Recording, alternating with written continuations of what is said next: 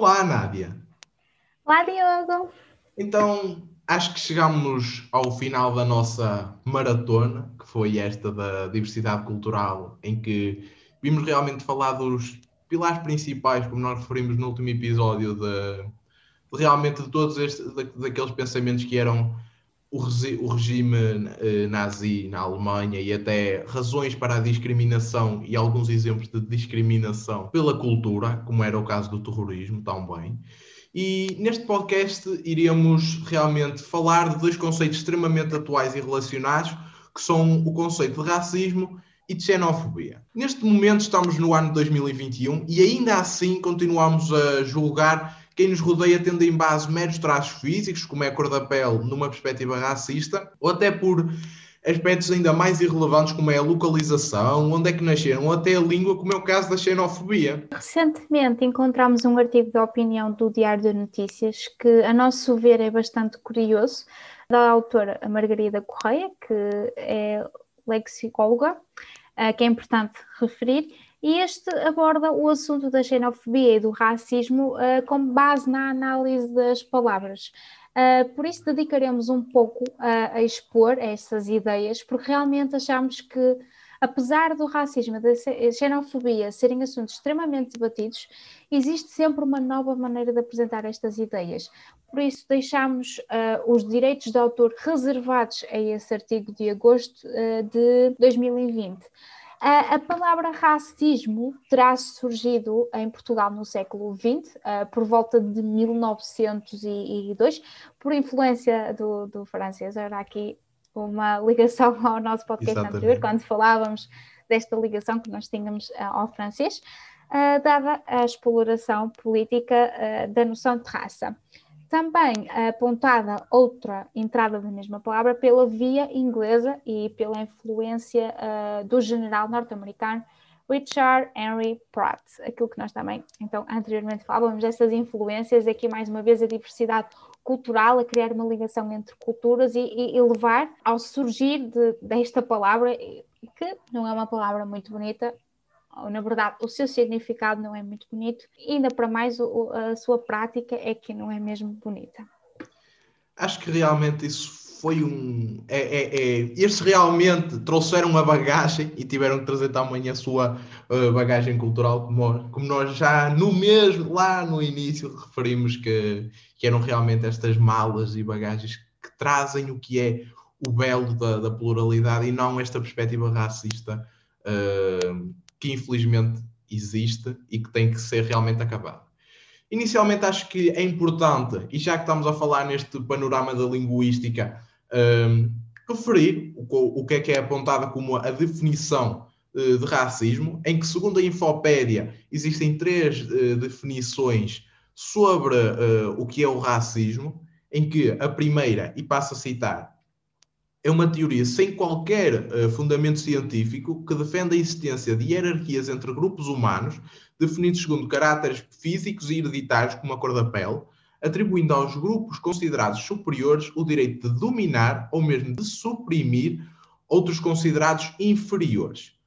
Acho que aqui, nesta perspectiva, podemos claramente enquadrar com o caso da comunidade negra, pelo seu tom de pele, em que nós anteriormente já tínhamos referido que o, o, o movimento Black Lives Matter aqui tem um grande impacto positivo uh, nesta situação que é o racismo fundamentado na cor da pele e que acho que nós devemos realmente apostar neste tipo de movimentos. Em Portugal houve uma grande expressividade e é ótimo ver que houve essa expressividade de notar sempre de modo pacífico, sempre de modo pacífico, não atuar de uma maneira realmente de, de atacar o discurso do ódio e até o racismo de uma, de uma maneira também odiosa, ter essa perspectiva, mas é sempre, acho que é muito importante nós realmente atuarmos nestas frentes e realmente demarcarmos e vincularmos destes comportamentos racistas que não podem ser uh, aceitados nesta sociedade. Exatamente, exatamente. E devemos apoiar sempre estes movimentos, mais uma vez, como tu disseste, de uma forma pacífica. E também uh, olhando para o nosso passado, como também já referimos anteriormente, que uh, na época dos descobrimentos das colónias, em que nós, uh, portugueses, considerávamos então os negros como escravos, foram muitas vezes torturados, e é também importante ver este legado que nos deixaram para também caminhar para a mudança e para, para marcar um ponto final neste preconceito, neste racismo para as pessoas com outro tom de, de pele. A, segunda definição que pode, que, pode existir para o racismo é a atitude preconceituosa e discriminatória contra, contra indivíduos de determinadas etnias, seja ela qual for. E a terceira definição, que então pode existir, é o sistema político-social que promove a discriminação de determinados ou determinadas etnias ou grupos. Uh, e é o caso da comunidade cigana, que é fortemente atacada pelos seus costumes e valores aqui em Portugal. Aquele grupo ou etnia que me vem logo à cabeça quando falamos de, de, de racismo é aqui em Portugal é mesmo a comunidade cigana. E podemos então pegar num exemplo muito recente, que é então o do André Ventura, que disto tudo. Da pandemia, disse que então a comunidade cigana devia ter umas medidas de confinamento diferentes das outras por serem ciganos e por viverem da maneira que vivem e porque são autores de certas confusões e certas confusões entre eles que às vezes levam mesmo a ter que intervir a polícia, ou seja, um preconceito, não é por serem ciganos que são mais uh, conflituosos ou não, porque existem pessoas que não são ciganas, também são conflituosas e é preciso é, é necessário a polícia intervir. Agora, não é por certos e determinados valores e costumes que eles têm que são diferentes, se calhar, da generalidade da comunidade portuguesa, porque nós não nos podemos esquecer que eles também são portugueses, que devem ter direitos diferentes ou, ou, ou ser depostos de lado por outras coisas. E, e, isso é uma questão que aqui em Portugal vai ser é, complicado resolver. Isto ainda está muito enraizado na nossa cultura do preconceito para com o, o cigano. É interessante uh, verificar que, por vezes, uh, vemos a análise das palavras como algo inútil, mas é interessante analisar a subtileza da razão na escrita de certas destas definições, em que, ao afirmar uh, o racismo como uma teoria, afirma-se que não tem fundamento científico, ou seja, é algo puramente irracional e não lógico, e caso seja tomado como uma atitude por parte do indivíduo, considera-se como uh, preconceituosa. Nádia, eu acho que realmente esta parte de, dos discursos e da análise das palavras é, foi exatamente como tu referiste, é muito interessante porque atualmente nós assistimos que realmente as palavras são cada vez mais desvalorizadas.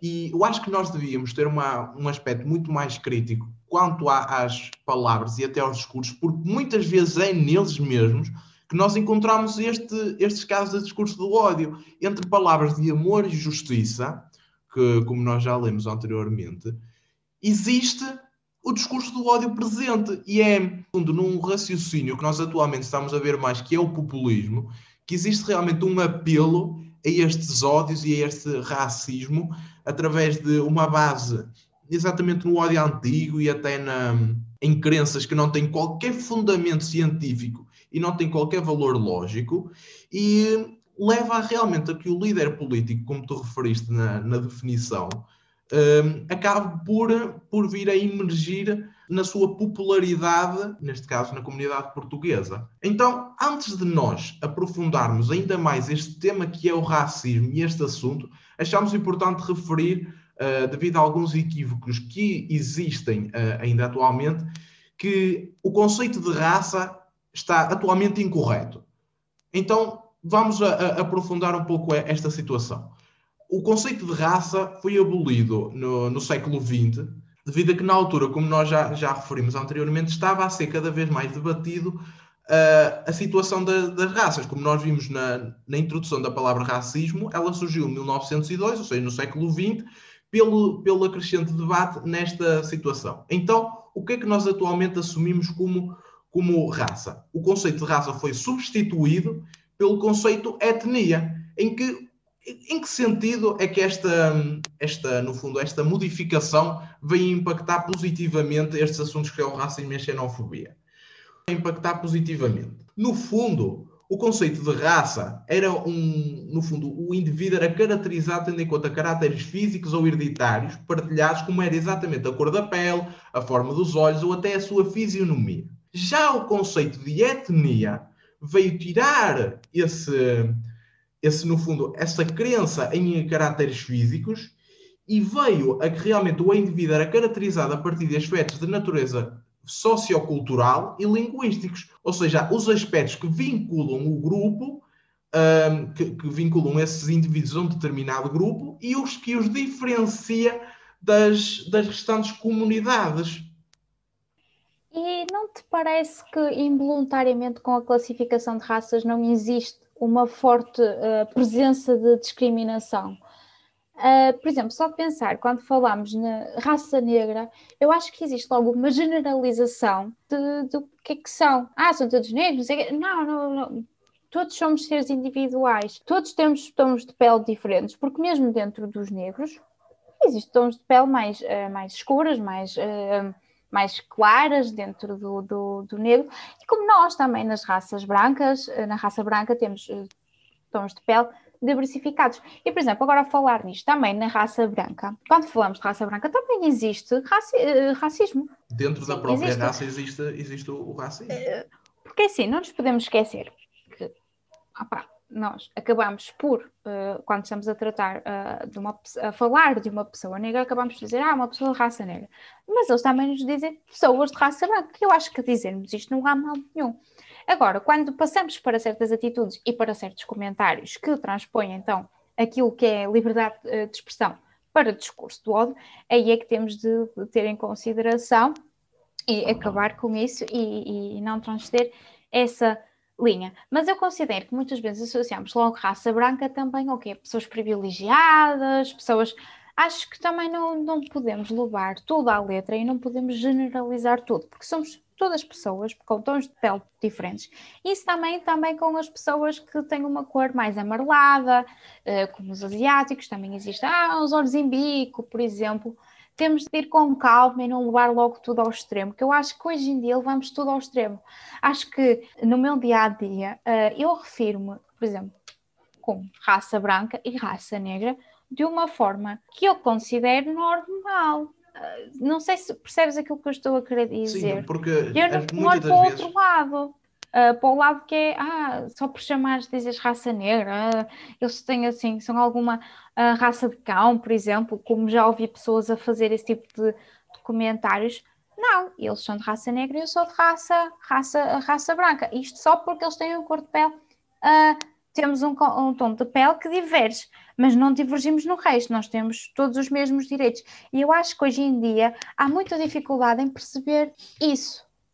E eu acho que uh... foi, foi esse o, o, tal como tu referiste, eu acho que é realmente esse a grande vantagem de ter sido trocado o conceito de raça para o conceito de etnia, porque ao falarmos de raça e ao prendermos puramente nos traços físicos da pessoa e na própria fisionomia, nós estamos, a, no fundo, a ignorar todas as outras características que existem, como é exatamente a, a língua, a cultura, um, todo o, o que é o indivíduo para além do que ele é fisicamente. Porque nós somos muito mais do que nós aparentamos. Nós temos uma personalidade, nós temos valores, nós temos crenças, nós temos ideias.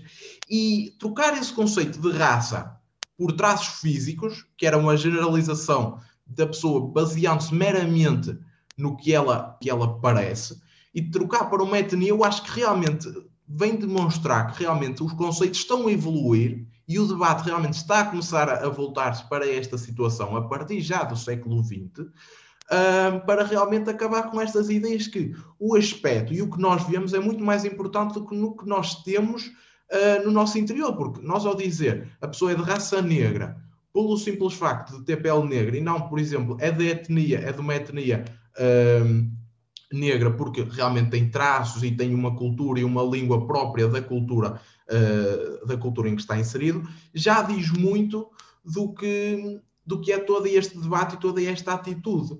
Eu acho que tudo isto que nós, uh, tudo isto que tu acabaste de referir, que eu acabei de, de pensar, levam-me a questionar os dados que nós encontramos sobre este tema. Consulta nós consultando o site da SOS Racismo, encontramos pelo menos 11 artigos na nossa legislação portuguesa uh, que salvaguardam situações de ódio contra, no fundo, a pessoa de raça negra e a pessoa uh, e pessoas de outras de, de, outros tipos de raça, como é o caso da raça cigana, da etnia, como agora melhor dizendo, de etnia cigana, em que nós verificamos que apesar de estes existirem imensos artigos para salvaguardar estas pessoas e ainda um estudo que decorreu durante os anos de 2018 e 2019 pela European Social Survey revelou que pelo menos 62% dos portugueses manifestam alguma forma, não quer dizer que seja uma generalização para toda a população que diga que todos praticam um, um racismo puro e duro, por assim dizer, mas praticam de alguma forma de racismo e apenas 11% é que discorda completamente uh, ou seja, na sua integridade, né, com estas perspectivas uh, e crenças racistas. Então, tendo em conta tanto o número de artigos como a estes dados estatísticos, porque é que ainda hoje isto continua a acontecer e isto continua a ter representatividade? Olha, pensando agora nisto, um, questiono-me imenso, porque há pessoas que ainda dizem que não há racismo em Portugal e ainda fazem manifestações a afirmar que Portugal não é racista, que não existe racismo em Portugal. É, acho que o Sr. André Ventura devia mesmo ouvir o nosso podcast, ele e os seus apoiantes do Chega. Um, seja, a comunidade Chega, que tem crescido imenso aqui em Portugal, deviam todos dar a conhecer o nosso podcast e, ir ler sobre estes dados, uh, porque eu acho que eles ainda não têm consciência realmente do que é o racismo. Mas pronto, isso não é, não é a, a, a questão. É assim, é como nós vimos aqui falar, aqui em Portugal há, há, certos aspectos que ainda estão muito enraizados na nossa cultura. Nós falamos o preconceito sobre os ciganos, mas, mas quando falo dos ciganos, falo de outro tipo de, de pessoas. Por exemplo, que nós também temos visto aqui a crescer imenso, e sobretudo aqui no Norte, é um racismo uh, para com os brasileiros. Como se calhar vocês devem saber, aqui Braga tem sido basicamente a capital de acolhimento uh, dos brasileiros, tem sido a cidade de eleição para eles virem viver para Portugal.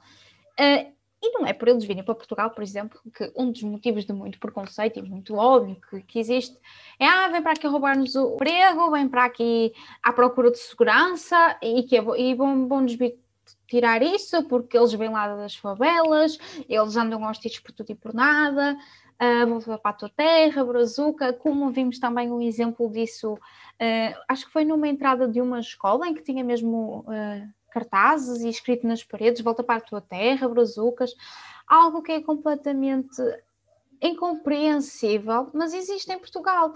E há pessoas que não têm consciência que isto existe. Em Portugal, uh, vemos uh, notícias diariamente uh, sobre racismo seja com brasileiros, seja com ciganos, seja mesmo uh, para com negros, como vimos uh, que um ator foi, foi, foi morto. Uh, não se percebeu muito bem, houve várias versões da história, mas o que tudo indica foi por, por racismo, que um homem disparou sobre ele em praça pública, que é incompreensível, é mesmo incompreensível. Isto porquê?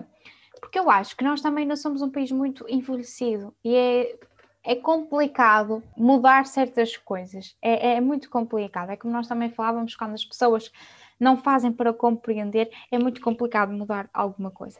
Então nós temos, eu acho que nós temos de apostar é, é, é nas crianças, é, é educá-las que é que tu podes ser amigo de uma pessoa negra, tu podes ser amigo de uma pessoa cigana, desde que exista amizade e que se respeitem mutuamente, tem tudo para dar certo. E nós temos exemplos disso no nosso dia a dia. Eu tenho pessoas de, de culturas diferentes no meu grupo de amigos e basta pensar com ideias diferentes. Isso é o mais, isso é o mais importante, é que exista diferença, exista diversidade e as coisas têm de correr bem.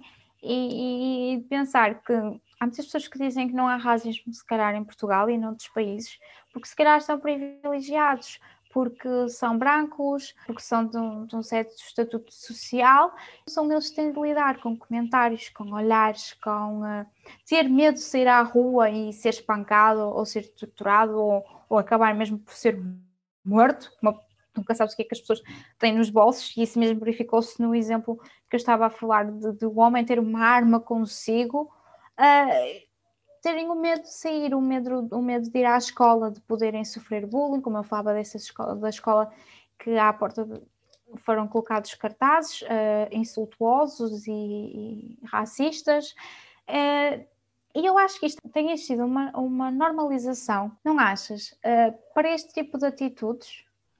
É que o problema de, destes problemas, como é o racismo e a xenofobia, é o, o, caso da falsa generalização, em que nós podemos encontrar determinados exemplos numa comunidade que realmente não são corretos, como é o caso de algumas pessoas da comunidade cigana, algumas pessoas da, da, da comunidade negra, e depois nós tomamos esses pequenos exemplos como a totalidade. Dizemos que todos os negros são bandidos, que todos, todos os negros são agressores, que todos os ciganos não trabalham, e no fundo leva-me a questionar sobre porquê é que nós cometemos esta falsa generalização? Por medo? Por comodismo? Porque é muito complicado debater sobre estes assuntos, especialmente, como tu disseste, da parte uh, envelhecida da população. Porque pensa comigo, na altura de toda a gente tem um, um, familiar mais envelhecido que já foi ao ultramar. E ter essa perspectiva de, de que foram para a guerra lutar contra pessoas de raça negra e depois voltaram e disseram: Ah, não, a culpa é deles, a culpa é dos negros, a culpa é de toda a gente que estava lá e não sei o quê.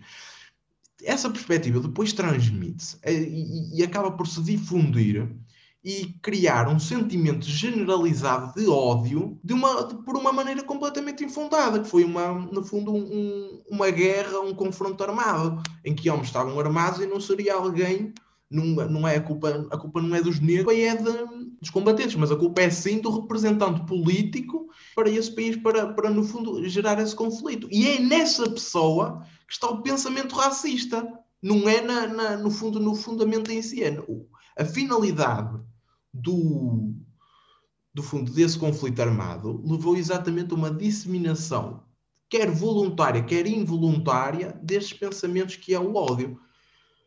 No fundo, eu acho que, que é muito importante nós realmente desmistificar estas falsas generalizações e estas falsas sensações que existem sobre as outras pessoas. Algo interessante, já que estamos a falar tanto da linguística de, por causa da, do artigo da opinião que nós lemos do, do, Diário de Notícias, é interessante referir que o racismo é semanticamente mais abrangente uh, que, que, no fundo, o conceito de xenofobia porque implica o racismo a crença de que algumas raças são superiores e a tentativa de racionalização dessa crença. Por outro lado, a xenofobia é apenas um sentimento ou um preconceito muito menos orgânico e teorizado que o racismo. E a partir daqui é importante nós dizermos o que é e de onde é que surge este pensamento da xenofobia.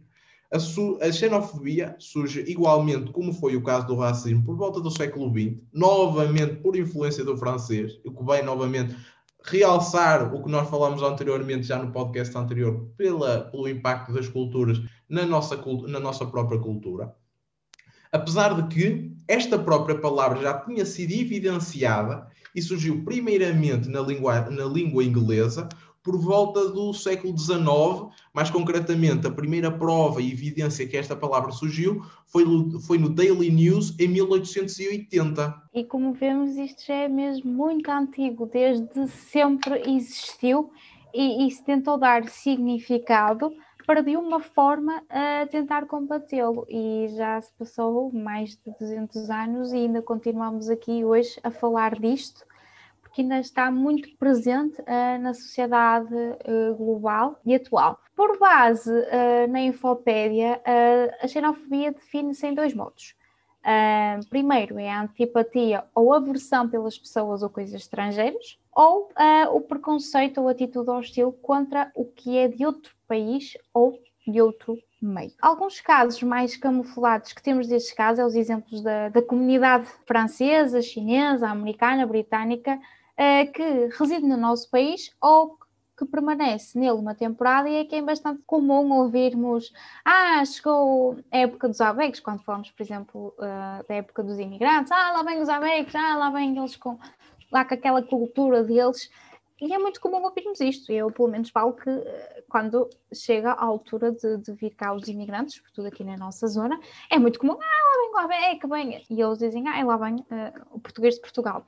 uh, os turistas entram cá e pensam que, que isto é tudo deles, isto é uma coisa que se ouve muito, ah, eles vêm para cá, pensam que é tudo deles, podem fazer isto e aquilo outro, uh, e destacamos que não significa que a população seja assim. Dizemos que eles são abertos, eles nem são.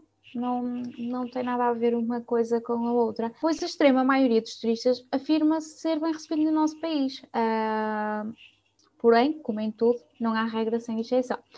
Por acaso, é uma coisa que eu tenho uh, muita uh, curiosidade é porque nós vemos cada vez mais relatos de racismo, de preconceito, mas aquilo que eu ouço na generalidade é pessoas estrangeiras a dizer que visitaram o nosso país e que foram muito bem recebidos. Ou seja, parece que há aqui uma contraditória. Sabes, Nádia, é, eu acho que penso novamente na, na ideia que eu trouxe, que é da, da falsa generalização. Infelizmente, nós uh, dizemos que a população é racista e a população não é racista no fundo, há casos e casos, e como tu disseste, não há regra sem exceção, mas especialmente nestes casos, como em tudo, há pessoas que pensam que são xenofóbicas e há pessoas que são racistas e há pessoas que não são. Felizmente, o problema da xenofobia não me parece que seja um problema tão significativo como é o caso do racismo em Portugal. Porque problemas de xenofobia hum, e geralmente os problemas de xenofobia passam muito mais silenciosamente do que os problemas de racismo, porque o racismo geralmente passa por uma vertente muito mais física e muito mais violenta do que a de xenofobia, porque a pessoa até pode ser bem recebida, mas por, por, por não compreender a, a, própria língua portuguesa, às vezes até pensa que a pessoa está a dizer alguma coisa agradável e, e afinal não está. Existem muitas complicações quando nós vamos julgar estes casos, mas efetivamente existem muitos casos de xenofobia que são verificados no nosso país, como tu disseste, da, da, comunidade britânica, da comunidade americana, da comunidade chinesa, especialmente da comunidade francesa, quando chega mais ou menos à altura do verão, quando eles retornam, e especialmente um caso bastante flagrante e que precipitou toda esta vertente xenofóbica da população portuguesa foi, por exemplo, o caso dos refugiados. Enquanto eles, quando chegaram refugiados de, de, de países em guerra, uma grande parte da população se dividiu em que não, não, não podemos uh, receber refugiados, não podemos receber ninguém porque nós não temos trabalho para nós, não temos condições para nós e eles vêm cá para roubar tudo. Isso não é verdade, porque nós, no fundo, temos uma, uma situação estável. Claro que o país não está no estado de desenvolvimento que muitas pessoas desejariam, porém está num, está num bom estado e nós temos felizmente espaço para acolher estas fações diferentes da população. E dizer que eles que fiquem na terra deles ou que vêm nos roubar o emprego é extremamente incorreto e é extremamente uma perspectiva extremamente xenofóbica que novamente resultou da emergência de ódios antigos e de discriminações são discriminações para com estas pessoas. Exato, e que não tem cabimento nenhum. E também a pensar, por exemplo, naquilo que estavas a dizer, que se calhar as pessoas uh, até acham que são bem recebidas porque não percebem a, língua e tudo, temos de ter muito cuidado porque sabemos quem temos ao, ao, ao, nosso lado e aquilo que dizemos. Uh, temos de pensar muito bem antes de dizermos alguma coisa, antes de exprimir aquilo que sentimos.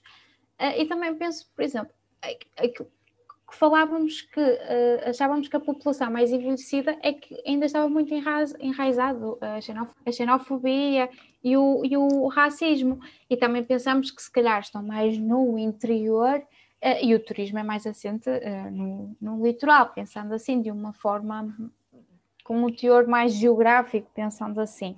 E, e temos de combater isto, isto tudo, porque eu não gosto nada de pensar que eles até acham que são bem recebidos, mas que, eh, mas que existe xenofobia. E eu não gosto de pensar isso. Ou, por exemplo, se calhar não dizem à frente deles, mas depois dizem depois. É, é igual, continua a haver xenofobia presente eu não me sinto bem a achar isso. Uh, também não, não, não gostava que fosse outro país e que achassem isso de mim só por ser portuguesa, por ser isto, por ser, por ser aquilo, mas uh, felizmente Uh, sou muito privilegiada nesse, nesse aspecto, sou branca, sou. Sabes sou... o que é que isto me faz lembrar? Isto faz-me lembrar muitas vezes esta perspectiva de passar silenciosamente a xenofobia. É quase como aquela crença de ah, eu não sou racista, eu até tenho um amigo negro, eu até, eu até os aceito. É uma, é uma perspectiva que, que, que, a, que a pessoa acredita que não tem, que a pessoa acredita que não é, e passa silenciosamente por estas frases como ah, lá vêm os avex, ah, lá vêm eles todos armados em finos e não sei o quê essa perspectiva de, desse ódio que se verifica já pode ser um indício de uma perspectiva xenofóbica e intolerante para com o estrangeiro. E pode não, e, exatamente, pode não passar na sua totalidade, mas pode ser um indício de que a pessoa tem tendências xenofóbicas. E é nesse sentido que nós, sendo muito ou sendo pouco, é grave. E nós temos que atuar nessa frente para, no fundo, mitigar e, no fundo, erradicar qualquer pensamento que possa existir sobre essa situação. Exatamente, e agora até pensar no exemplo dos refugiados, ah, nós temos de ter em atenção que eles, eles viram o seu país a ser destruído, eles tiveram de fugir do seu país uh, por, por guerras, por não haver segurança e, e, querem encontrar essa paz uh, no nosso país. Pensar assim, eles já percorreram tanto. E quando vem uma luz, uma esperança, ainda são outra vez bombardeados uh, com comentários, porque às vezes uh, as palavras ainda ferem muito mais do que, do que uma bala, e é mesmo ir à letra, e não podemos, não, não, não podemos permitir isto. Uh, e agora a ir de encontro não é, ao senhor André Ventura, passo a citar uh, em relação ao que falávamos do, da comunidade cigana e outro tipo de, de, de comentários que ele fez, por exemplo, sobre a Joacine, outra deputada, ele a dizer que, devia, que ela deveria ser devolvida ao seu país de origem. Em outros que a verdade acaba sempre por prevalecer, quase 90% da comunidade cigana vive de outras coisas que não são do seu próprio trabalho. Enquanto não percebermos que aqui há um problema estrutural de subsidiodependência e de não integração deliberada, ele continuará a crescer descontroladamente. É como voltamos a referir, é um bom exemplo disto, ver como é que em Portugal é possível que exista um deputado com assento parlamentar a fazer insinuações destas e outras e ainda continuar impune no seu cargo. É completamente inaceitável. E a pior parte é que ainda, ainda houve um julgamento sobre declarações que ele fez e levado a cabo julgamento. E tendo em conta o que é que aconteceu com esse caso? Esse caso foi julgado e, o que é que, e qual é que foi a condenação? Uma coisa exemplar? Prisão? Censura? Ah, foi mais ou menos isso. Foram 400 euros de multa. Ah, Tendo em conta o estatuto social e, tendo, e sendo líder de um partido, parece-me uma medida bastante justa. É, infelizmente, é, o, é, o, é esta perspectiva que nós temos que começar a ter mais mão pesada e mão firme sobre estes casos, para realmente, se nós somos o exemplo, temos que dar o exemplo. E é aí que acho que nós temos que combater realmente estas frentes que são o racismo, que são a xenofobia, e temos que realmente tornar Portugal um país melhor. Então, pergunto a ti que me estás a ouvir neste momento, tendo em conta o que nós afirmamos neste podcast, consegues tirar alguma conclusão sobre estas citações de uma, de uma ideologia que cada vez mais começa a ganhar força no nosso país?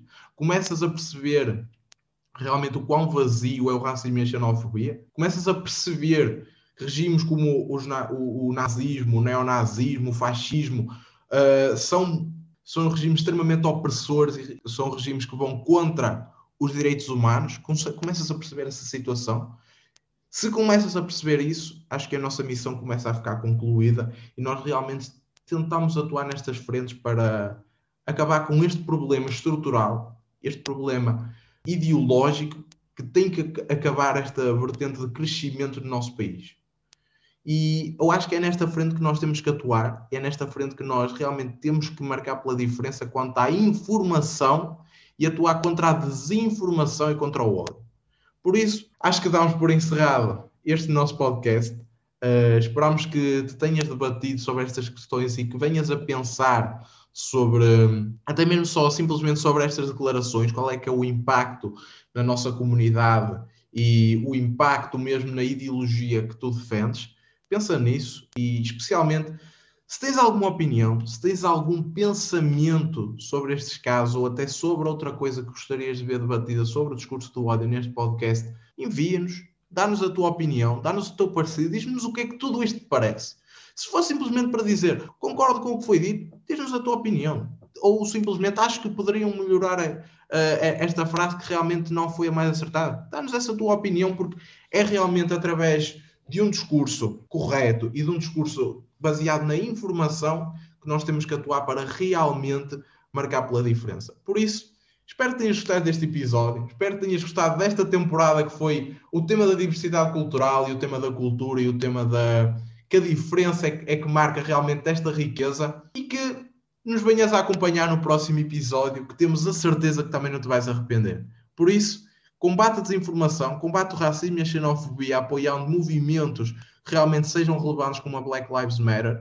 E pensa sempre, ter uma atitude crítica e uma atitude informada e sempre baseada na aceitação e no, e no, debate, e no debate democrático e aberto. Por isso, muito obrigado pela tua atenção e esperamos por ti no próximo, no, no próximo episódio.